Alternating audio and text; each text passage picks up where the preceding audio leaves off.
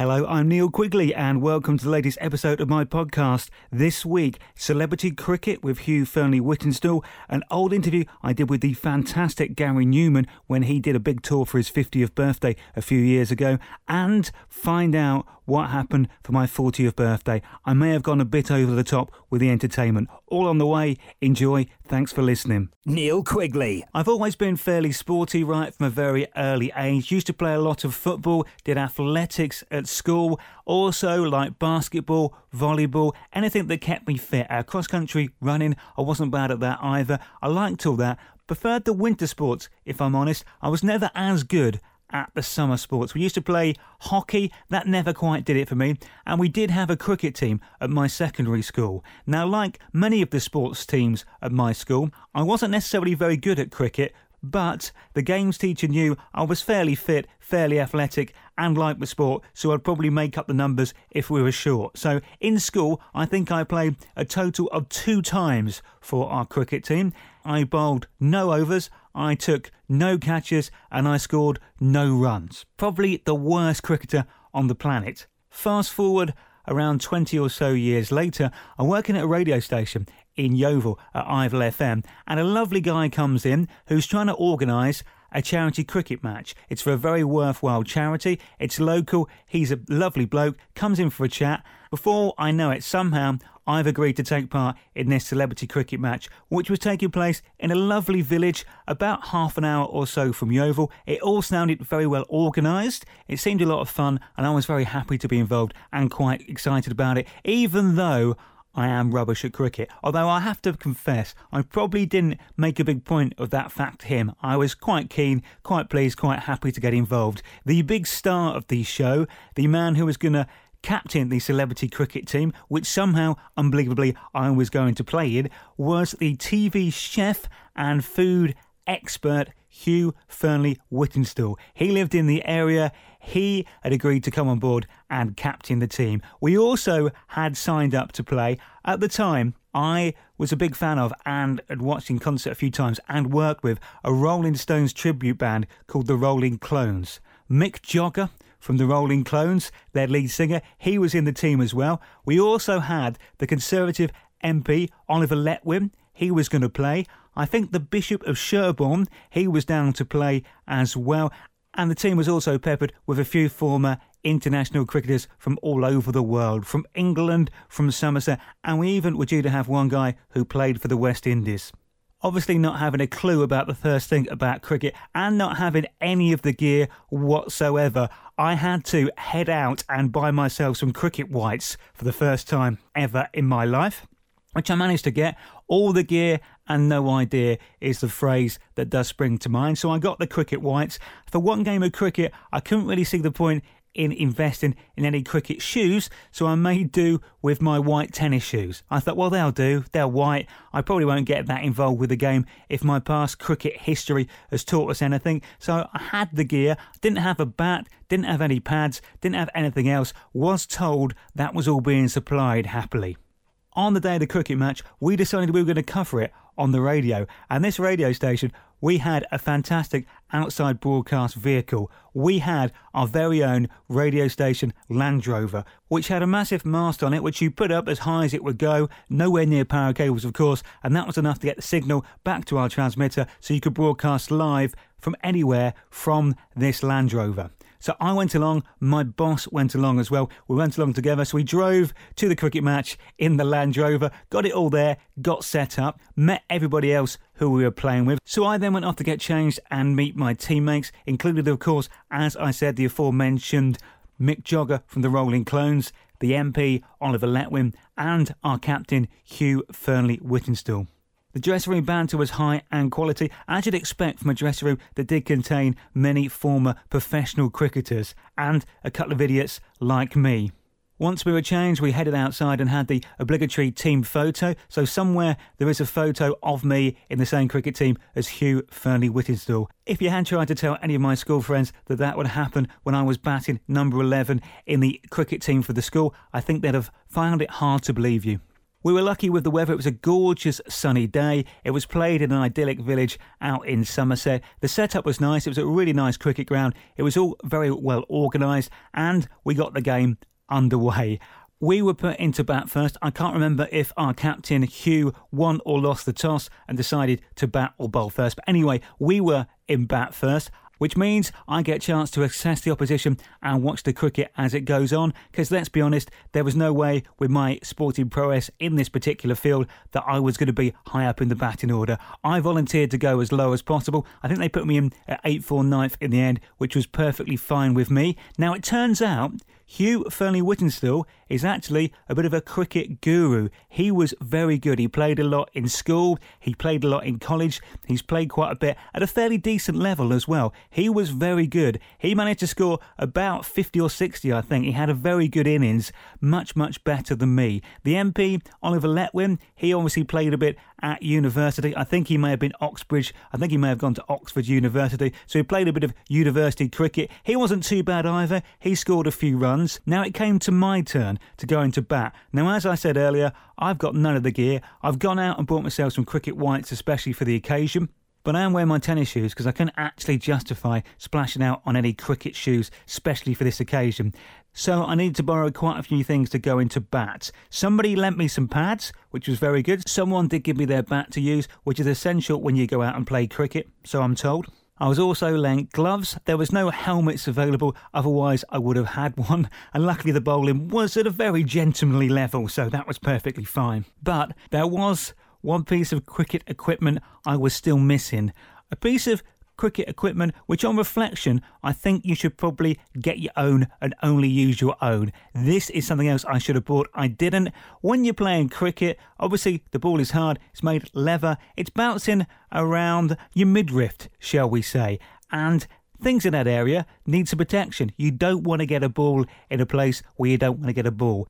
As I was getting ready to go into bat, noticing that I didn't have a box, the Right Honourable Oliver Letwin very generously let me borrow his box. So I went out to bat borrowing his box. I didn't borrow his jock strap, to be fair. I just kind of managed to balance it where it needed to be balanced. On reflection, I really didn't need all this extra padding and protection. I went out to bat and I managed to just about get through the first over, mainly by staying at the non strike end. So, not having to hit any balls, just having to do a bit of running between the wickets, which I was perfectly capable of, by the way. Then it did come my turn in the next over to face some balls. The other cricket team we were playing was made up of local cricketers and friends of the person who was organising the charity cricket event, including his 14 year old daughter, who did play a lot of cricket. She was very good at cricket. She played at a very decent level. I'm going to get that in there now. When I came to face my first over, the person bowling was the aforementioned organiser's 14 year old daughter. Her first bowl, literally, I missed completely and it just whistled past my stumps, just missing them. The second one, I did hit. I did actually hit one. It went, I would say, about 10 yards and was easily fielded.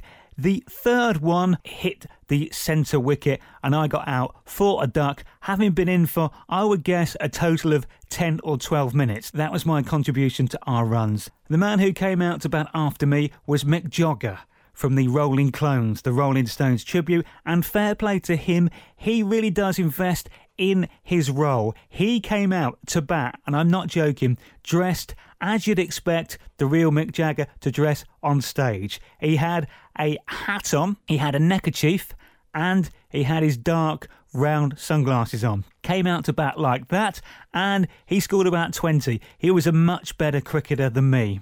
Once the rest of our team were out, or we may have declared, I can't quite remember, it was time for tea. The organisers put on a very nice spread, and I did get a chance to have a chat with my captain, the celebrity chef Hugh Fearnley Whittingstall. In fact, we ended up sharing a scone together. They had cream teas for our teas, which was great. However, by the time me and Hugh got to the tea making facilities, all the teaspoons had gone, and we were both sugar addicts. We both wanted sugar in our tea. We ended up using a knife to put sugar in our tea and using the knife to stir it.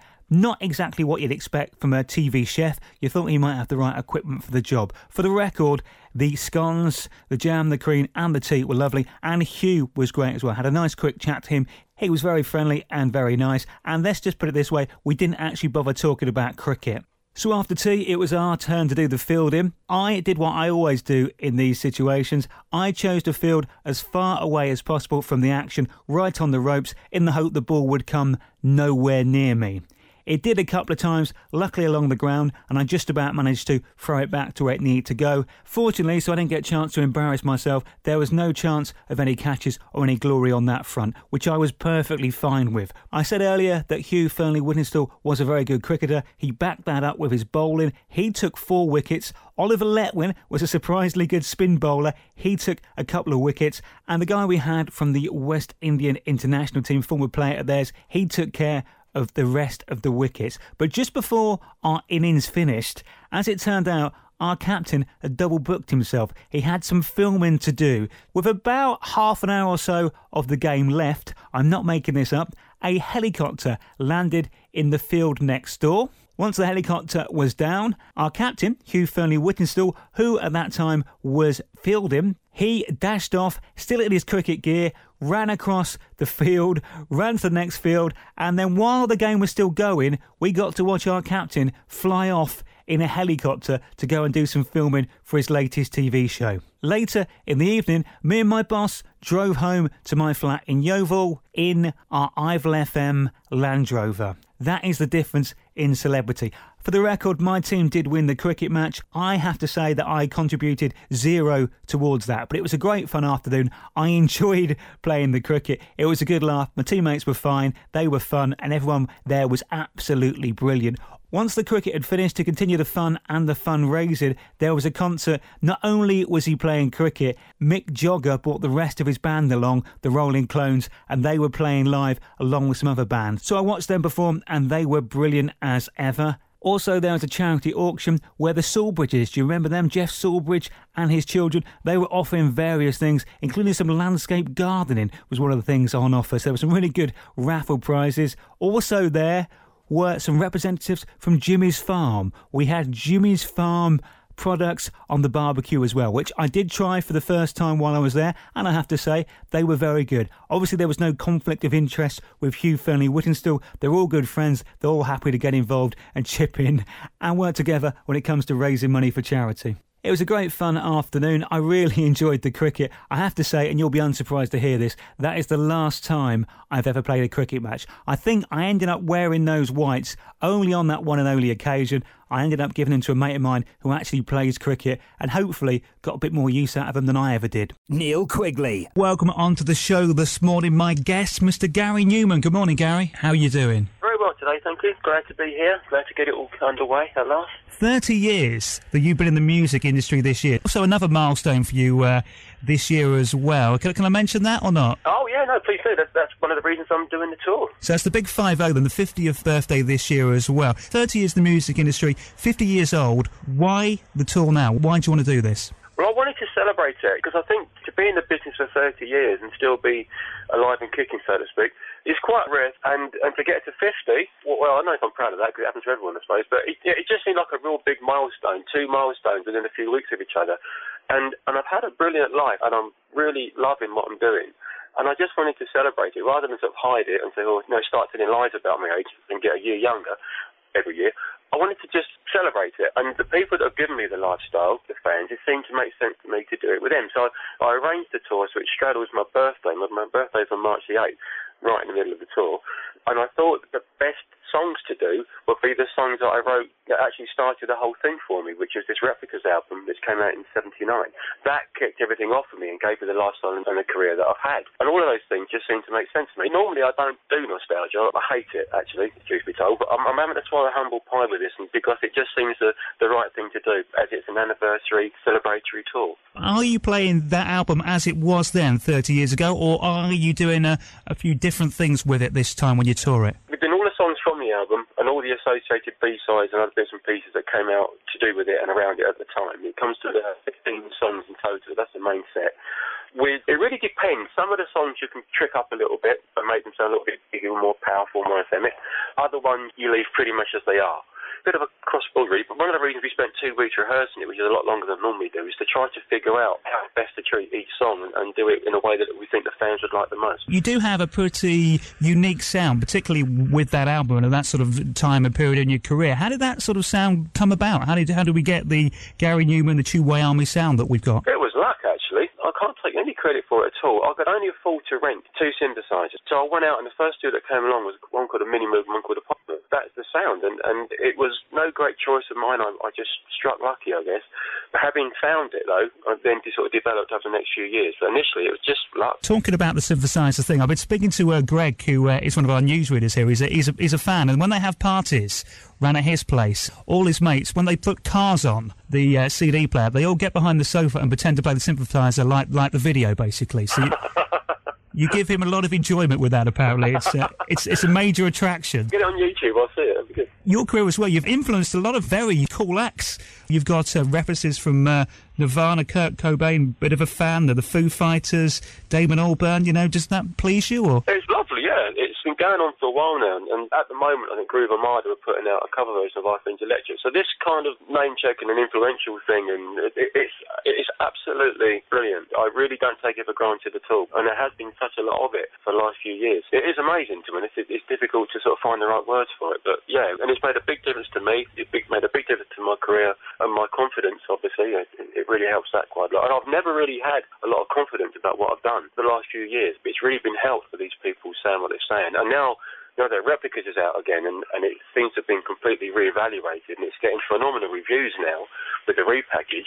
When it actually didn't get good reviews at all when it first came out, it was sort of pretty much slagged into the ground as being too weird and odd for the music scene at the time. And all of these things are just combining to make this stage of my career probably the most enjoyable that I've ever had. Mention Are Friends Electric, obviously, with it being used in the Sugababes song "Freak Like Me," that kind of brought you back up to sort of maybe a bigger national attention than maybe you had for some while. Is that fair, or is it not really? It was a big part of an even bigger picture, to be honest. That was a key moment. The Basement Jaxx version I had at, that song, that was also based around one of mine. And there was a few other things that happened that all sort of pulled together to create something of a renaissance for me over the last sort of 10 years or so. But Freak Like Me was a big part of it, yeah. For me, touring is the best part of all the things that you do as a professional musician. Touring is the one that stands head and shoulders above the others for the most fun, the most excitement. Read somewhere, I can't remember where I read it, correct me if I'm wrong, these facts may not be correct, but one of your shows back in the early days, you kind of wanted to put so much into putting the show on that maybe it wasn't as financially beneficial to you as it should have been. You went a bit mad on staging and everything. Is that is that a true story or not? No, I didn't make money on touring until the mid 90s. I was doing Wembley in 80. I did three nights in Wembley and I lost about 30 grand a night or something.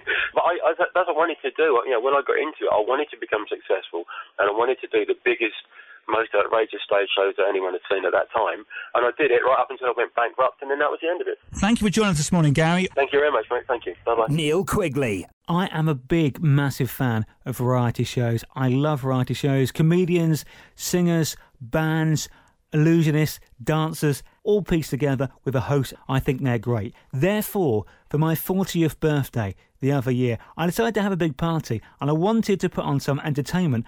And my inspiration for the entertainment for the party was those live at the London Palladium, those variety shows, the old school stuff, and that's what I wanted to do. I decided well, it was my party, that I would host it. So I was going to host it and I was going to get a singer and a comedian in and make it a lot of fun. Well, in the end, it got a little bit bigger than I initially thought because what I did was I put together about an hour and a half's worth of show. I did a bit of stand up myself, so I have done some stand up in the past. I've done a great comedy course with Logan Murray, performed a few times, so I did about five minutes stand up at the start. Then there's a singer I know who I've worked with several times over the years who is fantastic called Nikita. She's actually got a new single out this summer, which is set to be a massive dance smash in the clubs abroad. It could be a big summer hit, so watch out for that. Nikita is the name. Anyway, she came on and did a few songs for me at the start of my show. It was so live at the Palladium. She was fantastic, got the crowd going. And then I come back on and did a little bit more, a few more jokes, move things along, like Bradley Walsh does at live from the Palladium or tonight at the London Palladium or whatever they're calling it this week. Then I brought out a comedian who I've worked with several times, a great comedian called Flange Kramer, who is brilliant, so, so funny, and he was fantastic as ever. Lot of fun. Then I come back on, and my final act was a guy who I met when I was working down in Somerset once again. He came in for an interview on my show because he was doing a show at the local theatre, and he's a fantastic bloke, really nice guy, called Mike Sterling. He actually was a runner up in New Faces in the 80s, came as runner up to Joe Pasquale. He is an amazing singer, actor, and performer. To prove this, he has appeared in the West End in the lead roles in Phantom of the Opera and Les Mis, so he can sing and perform a bit. He happily and very nicely agreed to come along and sing for me. Did about 25 30 minutes all the big songs from the shows and a nice selection of songs as well. Sounded great. He has got an amazing voice and great stage presence as well. So it was great to have him along. So he came on and done that and was absolutely brilliant, blowing everyone away with his voice, his charisma, his performance. It was quality. I mean, how many people get to have a West End star sing at their birthday party? I absolutely loved it. And then to finish, I am a massive fan of Morecambe and Wise. They are comedy heroes, fantastic, so funny. They were very positive always at the end of their shows, with laughter, fun, happiness, love being a big message that they tried to get across. It was a party for my friends and family, so I decided the only way it could finish was by a version of Bring Me Sunshine. So basically, me and Mike then ended the show singing along to Morecambe Wise. I wanted to sing it myself, but my voice wasn't good enough. I didn't have time to learn it, but we sang along to Morecambe Wise, Bring Me Sunshine, and that brought the show to a close. I wouldn't say I went a bit over the top, but I even made intro and outro music for the whole performance. One thing I didn't do was video it. That's where I slipped up. I should have got it on video so I could watch it maybe every five or ten years as a nod back. But that was a great way, I thought, to celebrate my 40th birthday. Perfect for me. I'm a big fan of variety, so why not put on a variety show for me to host on my birthday? It's what I would have wanted and it's what I got. Neil Quigley. That's it for this week. Thanks for listening. I haven't played cricket since that cricket match. Gary Numan was fantastic, and I don't care what you think, I really enjoyed my 40th. That is it for this week. As I said, have fun, be nice to each other, take care. I'll speak to you next week. Bye bye.